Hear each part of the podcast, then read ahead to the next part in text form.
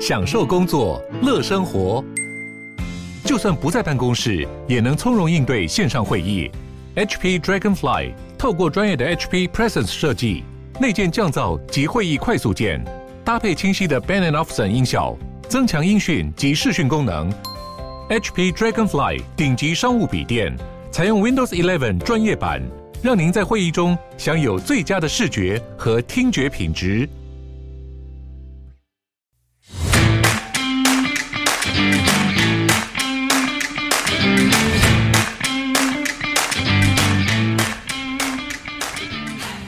欢迎收听小朋友学投资，接下来是不鲁小周记的时间，让我们一起查证事实，而不是随着各种分析预测起舞，又甚至是媒体的标题杀人，造成每天不必要的担心。最近我在开始录周记之前，查资料的方式有点跟往前不一样，想跟大家分享一下。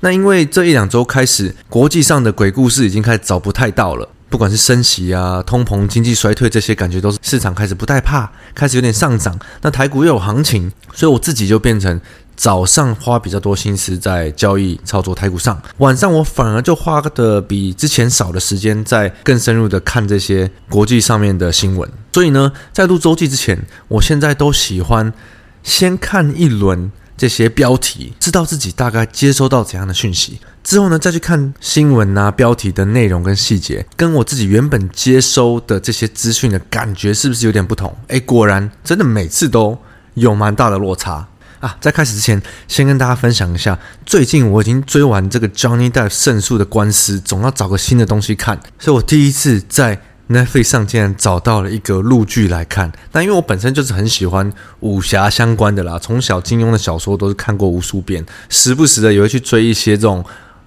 网络上的武侠相关的小说。最近竟然看到了一个陆剧叫《且试天下》的，原本我以为是武侠剧，结果演一演竟然变得宫廷剧。哦，不过看一看其实也算蛮有意思的，因为我其实一直以来不是特别爱看宫廷剧，那反正推荐给大家。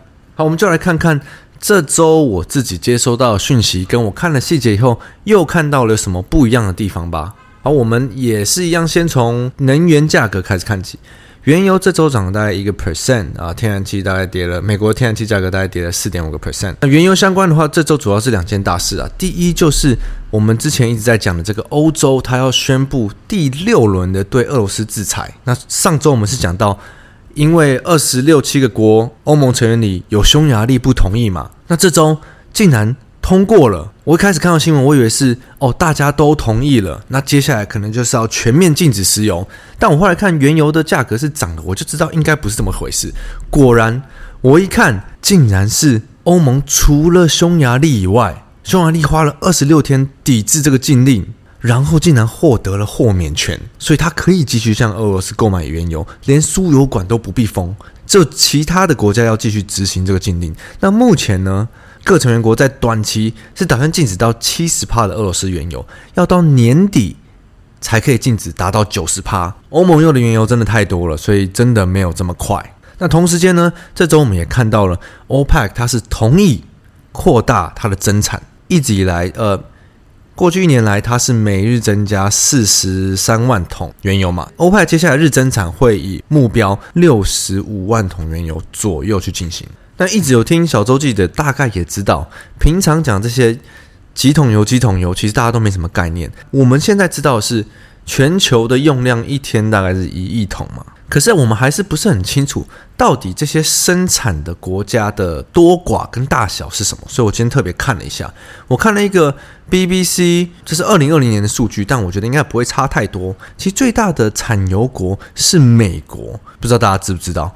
美国的日产量哦，大约是十六个 million，大概一千六百万桶。第二名是沙特阿拉伯，一千一百万桶。第三名才是俄罗斯，也是大约一千万桶。所以这就很像是全球产油国的成值排行，有没有？三大国就占了快四十趴的产量。这也是难怪为什么美国的声量这么大。到目前为止，我们可以看到，美国政府、拜登政府一定非常在意高涨的能源价格，因为这是造成通膨的一大主因。接下来又选举了，高居不下的这些燃料。啊、汽油费等等的，一定会造成他的民调不好。所以最近你看，拜登政府常在跟什么 FED 开会讨论，要怎么抑制通膨，怎么控制能源价格，怎么释放这些战战略原油等等的。但老实说了，这个战争打不完，好像也真的很难去用升息去抑制这些东西嘛。好，那我们接下来看到美国，美国这周的指数大约都是平盘到小涨左右，礼拜五为止嘛。那一样，我帮大家整理了三大项，三个重点。第一个呢，就是这些券商、金融圈的各种看坏，为什么他们这么看坏？为什么他们觉得接下来市场只是小反弹，还要跌很多？那第二个呢，我特别区分开来。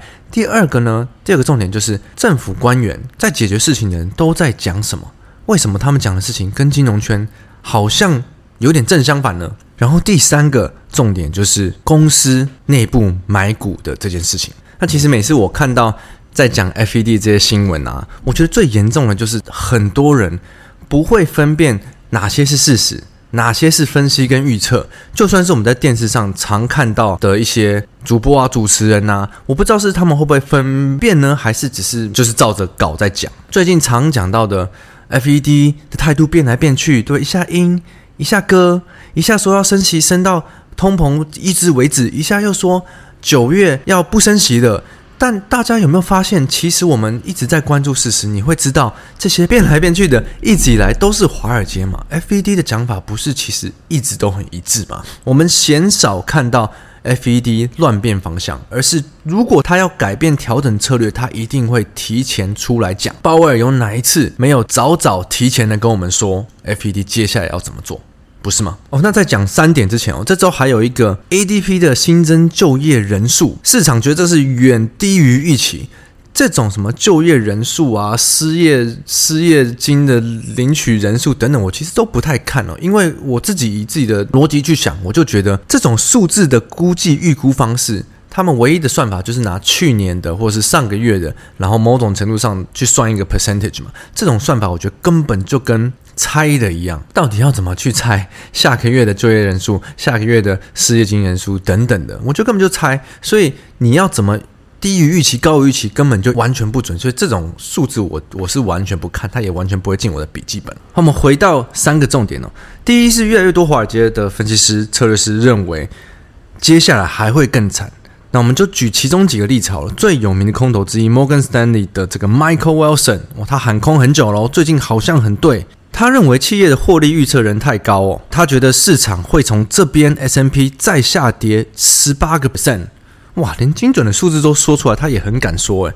那我帮大家解析一下，他所谓的企业获利预测太高是带怎么一回事？通常市场好的时候，普遍的华尔街都会把数字估得高，所以可以有个好看的目标价来推嘛。可是我们今年已经看到第一季、第二季都这么不好，市场都这么惨，某种程度上，华尔街的这些预测一定下修很多了。如果企业的获利预测要比这个再差很多的话，那要真的蛮差的。那另一位呢？这个我就觉得更可疑了。摩根大通 （J.P. Morgan） 的 CEO 还跑出来说：“哎，最近这个经济要面临飓风喽，你们要做好准备。”摩根大通的资产负债表非常保守，我怎么看都觉得哦，因为金融圈是一个盈利机构嘛，他们是很会赚钱的一群人，很聪明的一群人。尤其是我自己又花这么多多年待在。金融圈这个圈子，像 CEO 这种位置哦，根本没有必要自己出来说这种话。这种东西给分析师说就好了。虽虽然摩根大通的分析师是看多的，CEO 会出来这样讲，我觉得他这句话我接受到的感觉只有，接下来可能会很差哦。你们把钱都让 JP Morgan 帮你们管，所以记得把钱都放到我这边来。我倒是觉得看起来比较像一个。marketing 的这种手法，所以为什么我们之前 podcast 里面有讲到，要看你一定要看非盈利机构的人讲的话，才比较没有私心。其实华尔街讲出来的东西，我觉得大部分真的都是为了他们能拿到更多的生意为出发点嘛。因为任何的券商赚钱的方式，就是让投资人。下单，或者是投资人放更多的钱在他们的投资银行，这种模式来赚钱，来赚钱的嘛。所以越多交易对他们越有利。那当然，同时间我觉得可能也有一些相对是看多的分析师，只是他们就上不了版面，因为现在市场普遍不好嘛，媒体要的是负面的，所以现在空头拉出来，全部都是在喊空的。那我觉得是这个原因了。那好，我们讲到第二个，第二个重点呢，就是这些官方的人在说什么？官方的政府，美国政府，他们才是在解决事情的人嘛，不是像这些出来要赚大家钱的人。这周我们看到一个小小的版面是，美国的副财政部长有出来说。产品服务的需求依然强劲，这些制造业的订单数其实是比客户不端的存货还高的。这个细节我就不多说，我们这个 Podcast 第二季有讲过一个细节，就是我们要看经济的好坏是看需求嘛。目前我们可以看到，最近的一个月新订单数又持续的往上走，然后客户端的存货又是降低的状态。这跟我们呃最近几周看到一些财报的问题一样。大部分的财报不好，或者是获利下修、展望下修，都是因为成本端的问题居多，而不是需求端。这些零售业的这些财报也是显示一样的状况。好，所以副财政部长出说的话跟华尔街说的是相反。他的版面好小，可能就是一句，然后也没有没什么上这个标题。另外一个还有一个有趣的就是，看到叶伦在 CNN 受访，被主播访问说。你去年不是说通膨只是暂时的吗？你是不是说错了？然后这边叶伦也很可爱，他说：“对，我我看错了，因为后来的的发展超出预期。可是我们好好看一下那时间点，叶伦说通膨是暂时的，之后发生了什么事？之后发生了乌俄战争呢？啊，叶伦他又不可能可以预测会有乌俄战争，所以根本就是未来的事，没有人可以预测。”但是叶伦他就是直接承认错误，他也没有特别把这个拿出来讲，所以我一直以来对叶伦啊、鲍威尔啊这些美国的官员的印象都还蛮不错。我会觉得他们是有在认真做事的，而不是像华尔街比较是永远都在造成大家更担心的一群人嘛。所以我就会特别喜欢听他们说话，也会特别注意他们讲了什么。但有一点是大家一定要注意的，因为各种事情是没有人可以预测的。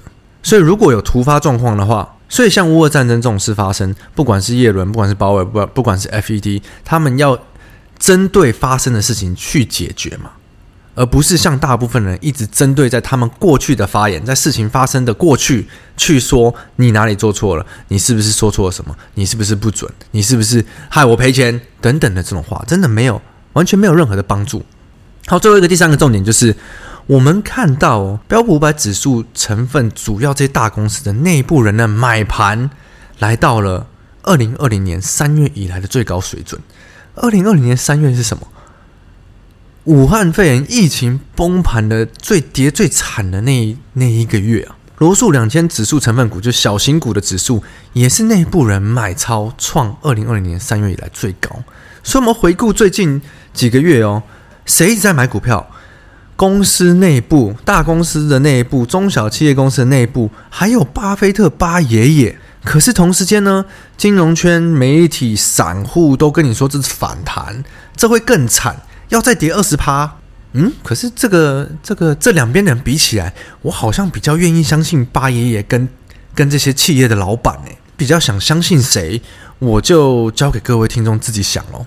看到欧洲，我觉得欧洲这。周看到最多的新闻，应该就是在欧洲高通膨，欧洲各种通膨数据爆表，那所以他们接下来也是要呃致力于升息，抑制通膨。不过老实说，乌俄战争还在打的一天，欧洲的通膨应该就基本上不可能下得来吧。所以说来说去，今年呢、啊，除了趋缓、慢慢趋缓的疫情以外，最大最大的问题，真的就还是这个乌俄战争。如果他不打完，这些高通膨好像都解决不了。诶，最后我们看回台股，台股的话，加权是涨了一点六 percent，然后上柜 OTC 涨大概三个 percent，量能跟上周大概差不多，一个一天大概两千两百多亿左右。真的好不容易看到台股开始比较有个延续的行情。我们光是看金牛的部分，从成值排行前十名来看的话。全指股不但没有破底，还开始都站回季线了。不管是台积电、联发科这些，看前十名的话，已经有大约四到五档开始创新高，或者在新高的位置了。金牛持续回笼的情况其实非常的明显。我相信对交易的人来说，在今年以来是明显的开始出来了。那这种时候，我本身的话，还是一定会去特别着重于这些比较有本质的，跟今年还是有什么产业大家都看好，市场都看好，不外乎就是这些半导体相关的产业。对，不管是半半导体的晶圆设备、细晶圆、IC、IP 等等的这类，相对你看，我们可以看到法人还是特别的着重，不然就是在车用相关的方面。那同时间呢，有一些比较题材性的，像是。这些观光旅旅游啊，什么报复性出国的这种，相对在金牛回来的时候，我觉得我我就不会花太多的心思在看这些上面。那我觉得好不容易台股的行情跑出延续性了，其实也没什么好多说的。有题材有金牛的地方找，本质相对也好的，所以不管是放风筝还是短脆短交易，都会相对的比较安全一点。那就不耽误大家时间了，祝大家端午节愉快！我是布鲁，我们下周见，拜拜。